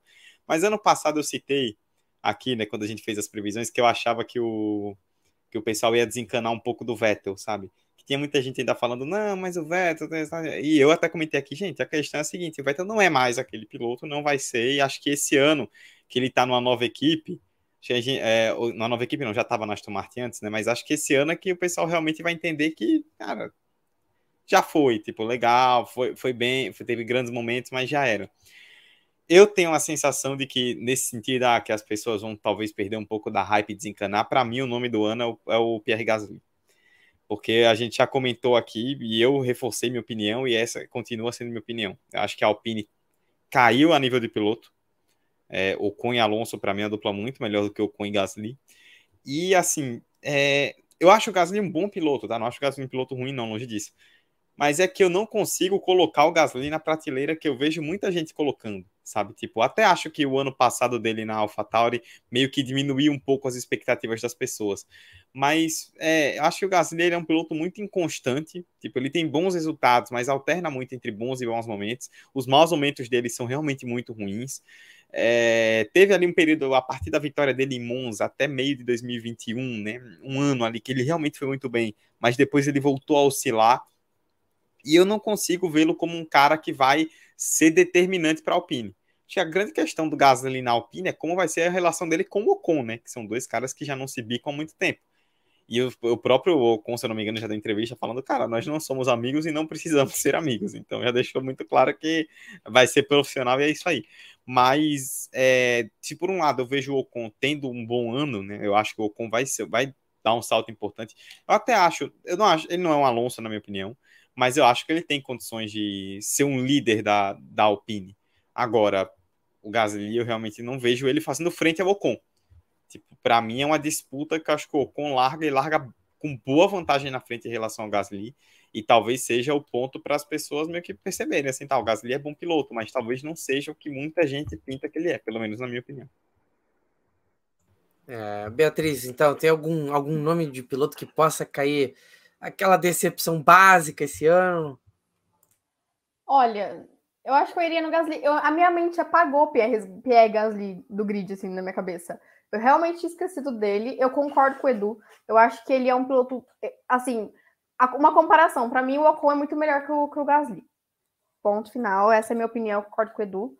E eu acho que as pessoas subestimam muito o Ocon e superestimam muito o Gasly. Tem muita gente achando, tipo, ah, o, o Gasly já vai chegar batendo no Ocon, é, batendo né, no sentido de ganhar, não de causando um acidente. Mas eu não concordo com isso. Até porque o Ocon já está muito mais adaptado. E eu acho que o Gasly é um cara que sente mais a pressão. Então, chegar um momento ali que não está conseguindo ganhar do companheiro de equipe. Creio que vai ter muita confusão entre essa, essa dupla. Eu estou muito curiosa entre eles e o Kevin Magnussen e o Nico Huckenberg. Eu quero ver quem vai dar mais problema para a equipe em questão de inimizade. Mas, para não repetir o palpite do Edu, eu vou repetir um outro palpite meu. Eu vou colocar o Pérez aqui. Porque o Pérez é um cara que não por talento, mas por equipamento, e até porque ele, pelo que ele mostrou, por exemplo, em 2020 e até 2021, é um cara que tem expectativa, tem carro, pode, é um cara que a gente pensa, pô, o Verstappen tem um problema, é um cara que poderia ganhar a corrida. E eu acho que esse ano ele não vai cumprir com isso. Vai ser pior do que o ano passado. Então eu coloco ele aí como piloto decepção, que pode cavar aí sua vaguinha na fila do INS, INSS, né? Para se aposentar de vez. E vai ser pique Daniel Ricardo mesmo, né? E nesse caso tem um bom equipamento em mãos. É, exatamente. Eu, ele, ele, é um forte candidato, viu? O Pérez é um forte candidato a ter aquele ano de, de realmente botar um, um bota abaixo. O meu voto vai ser por Valtteri Bottas, pelo estágio que ele está. Por ser um piloto experiente, numa equipe que teoricamente está buscando já pensar em 2026 com a parceria com a Audi e que decresceu, obviamente, na carreira saindo da Mercedes, onde ele poderia vencer, em que ele já estava em baixa quando saiu da Mercedes. E teve um ano assim, começando bem e terminando meio que ofuscado pelo companheiro de equipe. Para mim, o Bottas está entrando naquele. começando a correr o risco de entrar naquele limbo de que não vai conseguir mais levantar. ele já gastou toda a energia dele e o motor dele já tá pifando e vai parar por ali mesmo.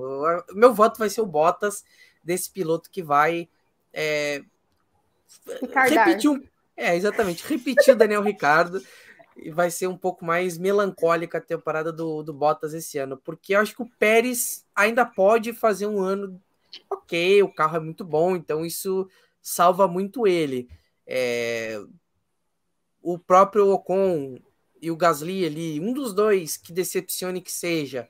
Mas uh, os dois são franceses, estão numa equipe francesa, então eles têm um pouco de escudo nesse fato de serem pilotos é, da casa, né? Isso, isso vai ajudar muito e a equipe Alpine também não é uma equipe que podemos dizer que é das mais organizadas, porque, convenhamos, eles tomaram um baile do Piastre, né? Na questão Sim. jurídica. É... E, e acho que o Tsunoda é um piloto que vai ter concorrência muito forte.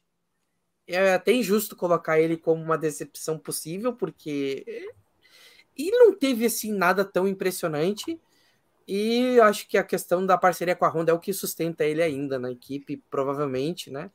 O fato de, de também ter sido melhor do que o Gasly ano passado ajudou muito.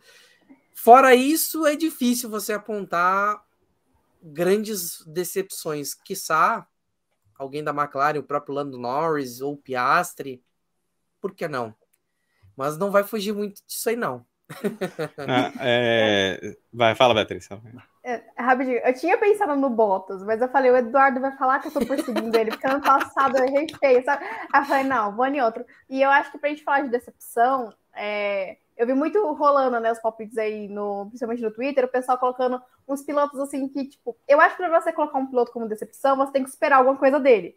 Então eu não vou colocar, por exemplo, os pilotos da Williams, porque eu não espero nada da Williams. Então eu é. não vou colocar aqui, tipo, ah, o Sargent vai ser decepção, ou o álbum vai ser decepção, porque não dá para esperar nada. Então, é, eu acho que isso para mim é um critério importante. Mas eu realmente eu pensei no Bottas, mas eu falei, não, dá uma segurada. eu vou deixar o Bottas em paz esse ano. Ainda mais, você falou da Williams, ainda mais o álbum que ano passado foi uma das surpresas positivas da temporada. Né? É, né? fez isso, um bom né? ano. É, mas assim, saindo até um pouco de previsão, algo para a gente já encaminhar, é, pensando no final, você citou Maurício na McLaren, né, Norris e Piastri. Acho que uma coisa para a gente ficar de olho bastante esse ano é o comportamento do Norris. Porque o Norris, ele tem noção, e a McLaren certamente também tem essa noção, de que ele é uma grande peça de ativo para o mercado no futuro, né?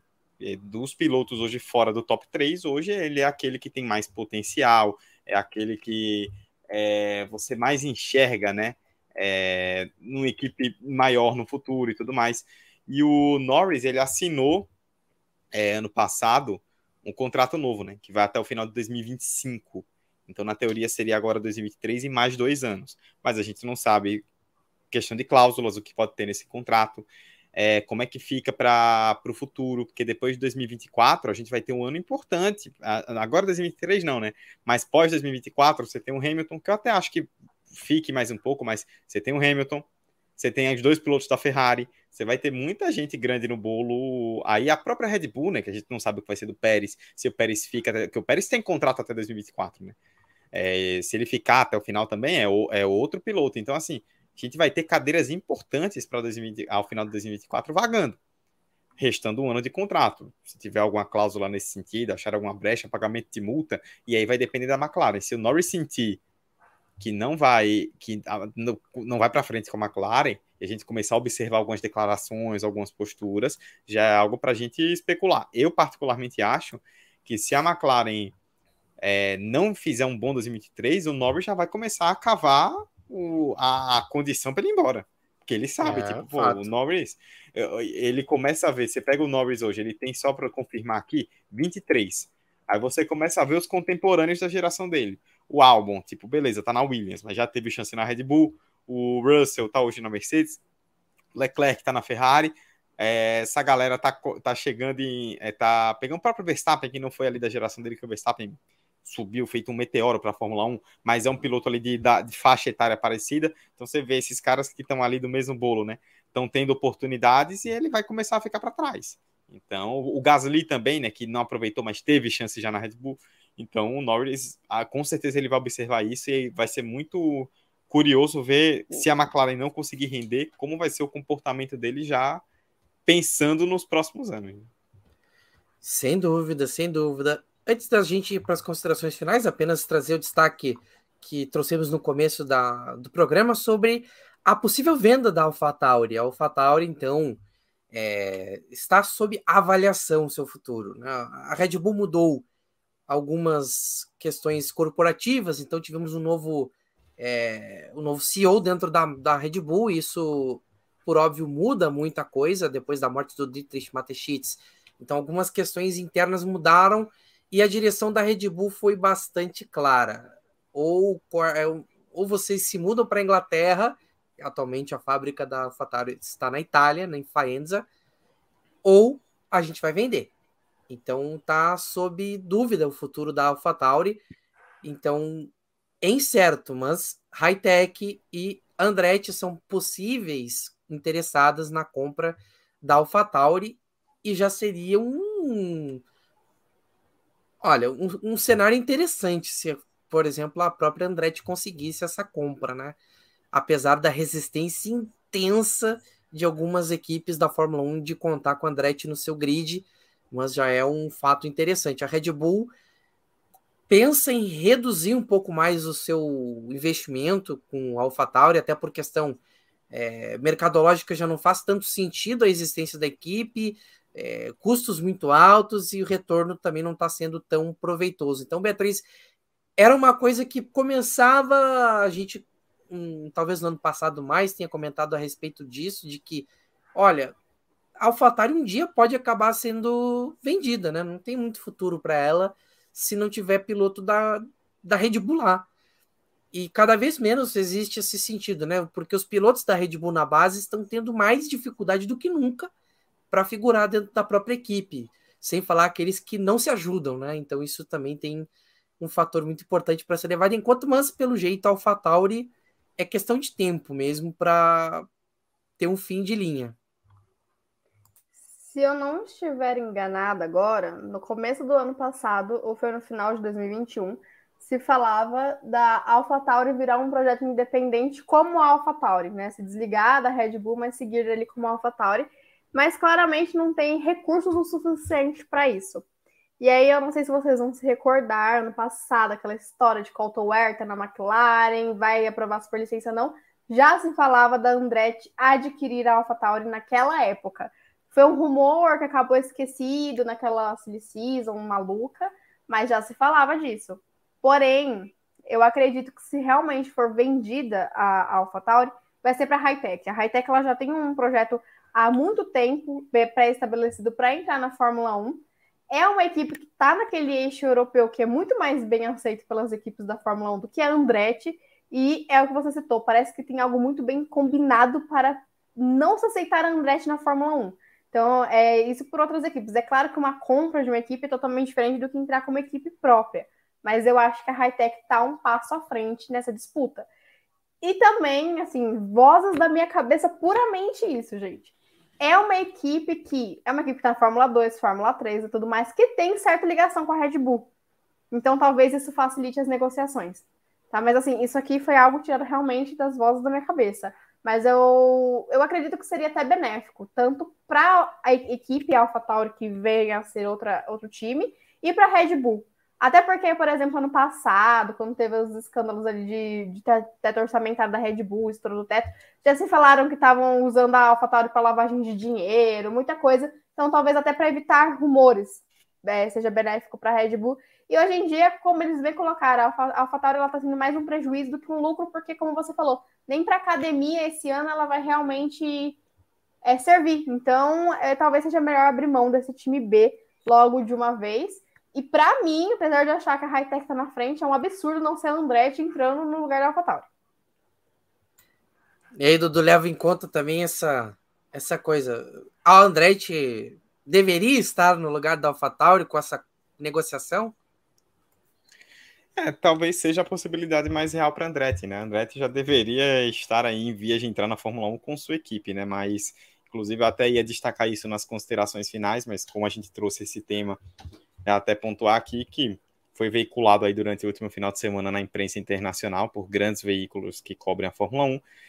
notícias de bastidores de que a tal taxa de 200 milhões, né, que as equipes novas teriam que pagar, né, para entrar aí nesse processo, é, para serem aceitas, né, como novas equipes, né, para aumentarem o grid, a ideia, a Fórmula 1 discute internamente, as escuderias discutem internamente a possibilidade dessa taxa de 200 milhões de dólares subir para 600 milhões de dólares, né? ou seja, o triplo. Então a Andretti não é pagou, e não é pagou entrou, tá? Não é tipo, ah, pagou 600 entra aí, é pagou 600, agora você vai ter que mostrar o quanto você pode entregar para poder entrar, passar pelo crivo das equipes, ou seja, cada dia mais a gente só sente, nós batemos muito nessa tecla aqui já desde o ano passado, e cada dia mais só fica muito claro que essa discussão nunca foi sobre ah, o que é que a Andretti pode entregar, nunca foi sobre questões mercadológicas, nunca foi sobre como ela pode agregar valor, né? Muitos chefes de equipe usaram esse termo agregar valor, nunca foi sobre isso, foi questão política. Não é, não é, é à toa também que durante muito tempo a única equipe que fincou a bandeira da Andretti entre as que estavam ali era a Alpine, a Alpine é Renault, né? E o acordo inicial da Andretti era para correr com motores Renault. Então Mercedes foi contra, Ferrari foi contra, Red Bull foi contra, todo mundo menos a a Alpine, né? E aí a gente está vendo abertamente chefes de equipe falando contra, falando que a Fórmula 1 não precisa de mais equipes, e volto a dizer o que eu comentei aqui em outras lives, né? É uma pena ver que a Fórmula 1 não tem mais equipes porque ela não quer. Porque hoje está rodando dinheiro, Hoje, uma marca, imagina um Andretti entrando com equipe própria nos Estados Unidos, o que seria? Imagina uma Porsche que está louca para entrar na Fórmula 1, entrando com equipe própria, equipe Porsche, o quanto que isso traria mais valor para o campeonato. Mas quem está lá dentro não quer, né? É um dos absurdos da Fórmula 1 que a gente não entende, né? Como é que a FIA quer equipes novas, a gente tem equipes com condições de entrar, e as equipes que estão lá dentro é quem decidem se vai entrar mais gente ou não, né? É, é, tipo você tem um time de futebol que o presidente quer contratar um jogador e você tem que perguntar aos jogadores que estão lá dentro se pode contratar o cara ou não. Então, cara, isso não existe. Né? Então, é isso, né? André segue tentando, segue sendo boicotado. A verdade é essa, né? Não tem, não tem muito o que dizer. É um boicote. E eu já, honestamente, eu vou continuar batendo nessa tecla aqui como sempre fiz. Eu sei que é até um pouco chato, mas vou continuar fazendo. Mas eu já fui mais esperançoso, honestamente. Em outros tempos eu já tive mais esperança de que Andretti, na insistência, ia furar essa barreira. Hoje eu já não tenho tanta certeza assim. É, a concorrência pode ser muito complicada também, né? E quem sabe facilitar a concorrência deles também é um artifício que pode ser utilizado com certeza, ainda mais se for uma equipe de base europeia e tudo mais. Então, jogo político é o é o primeiro passo a ser superado. Pessoal, considerações finais, Beatriz, suas considerações finais deste episódio pré-GP do Bahrein. Terminar aqui com mais uma suposição. Oh. é, eu falei lá no começo que eu achava que esse ano teria possivelmente vagas podendo se abrir aí durante a temporada. Eu acho que esse ano tem a Haas, ela é sempre uma equipe que pode abrir uma vaga lá. Então, assim, vou deixar ali. Mas eu acho que as duas alfas esse ano, elas vêm realmente. Quem não fizer o dever de casa vai embora. E aí eu já não sei se na Alfa Romeo vai ser o Joe, se vai ser o Bottas, mas eu acho que a, em 2024, tudo bem, o Bottas tem contrato para até 2025, mas a gente sabe que isso é facilmente resolvido. Eu acho que quem não fizer o dever de casa na Alfa Romeo vai embora. Não sei qual dos dois pilotos vai ser chutado. E isso vai fazer parte da transição Alfa Romeo para a Audi. A gente já sabe que já está acontecendo. E eu, eu não acredito que a Audi vai esperar até 2026, que é quando ela entra realmente na categoria para ter um piloto. Também não sei se quem entrar depois ali do, é, do Bottas do Joe, né, vai ficar até 2026, mas eu acho que eles vão querer sim preparar um piloto para que 2026 já esteja a nível de competir por grandes coisas, porque o projeto da Audi é ambicioso. Então, acho que abre uma vaga ali. E na Alfa Romeo não, desculpa, na Alfa Tauri eu já tinha falado que eu acho que o Tsunoda vai ser chutado no final da temporada. E aí a gente entra nos seis carros da Red Bull que tem na Fórmula 2, que virou Fórmula Red Bull oficial. Dentre eles, Enzo Fittipaldi. E ainda tem o Liam Lawson, que vai correr de Super Fórmula esse ano, é o reserva oficial da Red Bull. O Zane Malone, que está na Fórmula 2, companheiro do Enzo Fittipaldi, também está aí entre os 30 reservas que a Red Bull tem. E eu, eu acredito fortemente que se a AlphaTauri não for vendida, não precisa ser campeão. Se for campeão, ótimo, vai fazer totalmente o dever de casa. Mas o melhor colocado da Red Bull, dentre esses seis pilotos da Fórmula 2, pega a vaga. Não sei quem é o preferido. Acho que esse ano não tem uma preferência interna da Red Bull. Então, acho que assim, vai ser uma verdade, vai ser um verdadeiro jogos vorazes da Fórmula 2 para pegar a vaga do Tsunoda. E eu, e eu acho que o Tsunoda vai cometer muitos erros porque ele vai estar tá muito pressionado esse ano, porque a expectativa era que ele fosse o líder da equipe por ser o mais experiente na Fórmula 1, mas acho que vai ser totalmente na contramão a temporada do, do Tsunoda. Então, fica aí a minha última especulação do dia. Hoje, eu já vim para especular nesse, nesse, nessa live. Foi só o que eu vi. Não me cobre no final da temporada, porque eu sei que muita coisa que eu falei aqui tem a menor chance de acontecer. Mas essa questão da AlphaTauri, eu realmente estou crendo nisso, que o De Vries vai ir muito bem para o primeiro ano, e que se a AlphaTauri não for vendida, ele segue ali como líder da equipe, e vem alguém da, da, da academia, até porque a Red Bull quer retorno, e esse ano tem nomes muito, muito bons na academia da Red Bull brigando por essa vaga, diferente do ano passado, que foi um ano conturbado para a academia, é, para fechar de vez. Fórmula 2 Fórmula 3. Gente, eu não consigo ficar sem falar. Então, Fórmula 2 e Fórmula 3 voltam essa semana. E no total a gente tem quatro brasileiros na pista. O Enzo Fittipaldi na Fórmula 2. Fórmula 3 tem Gabriel Bortoleto, Caio Collet e Roberto Faria.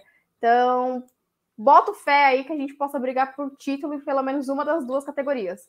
Na Fórmula 2, obviamente, com o Enzo. E na Fórmula 3, bom ficar de olho aí em Gabriel Bortoleto. Ninguém vai acordar 4 horas da manhã para ver Fórmula 3, então sigo atualizando vocês por aqui.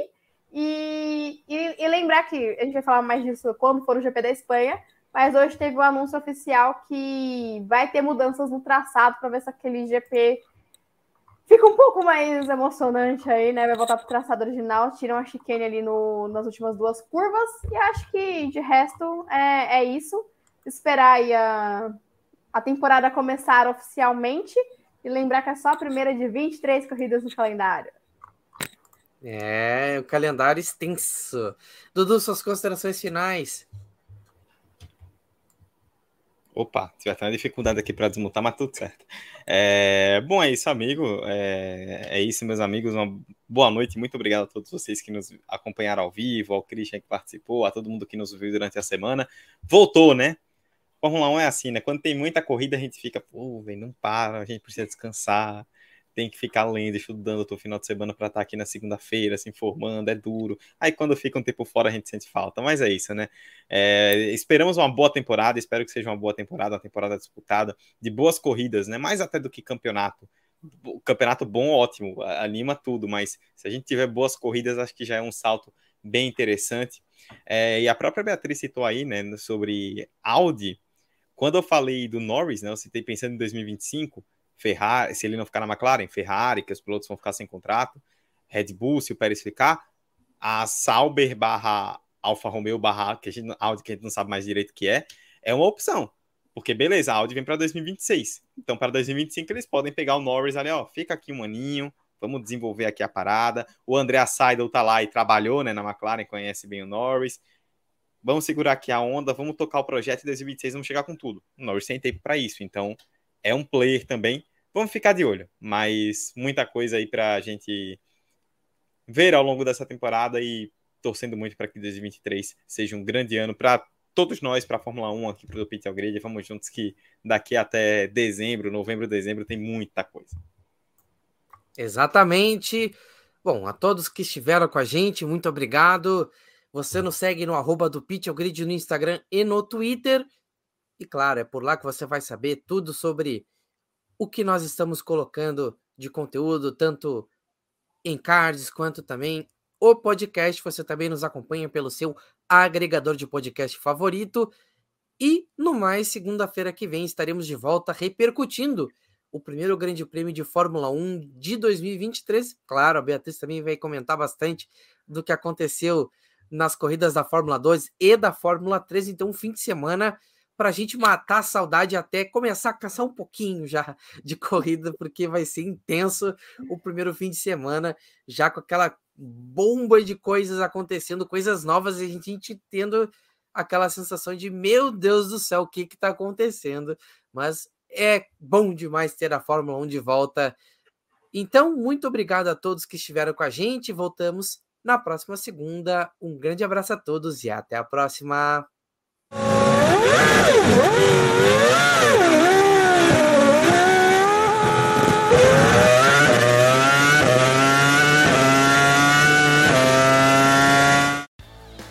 Do Pit ao Grid, um podcast semanal sobre Fórmula 1, inteirinho para você.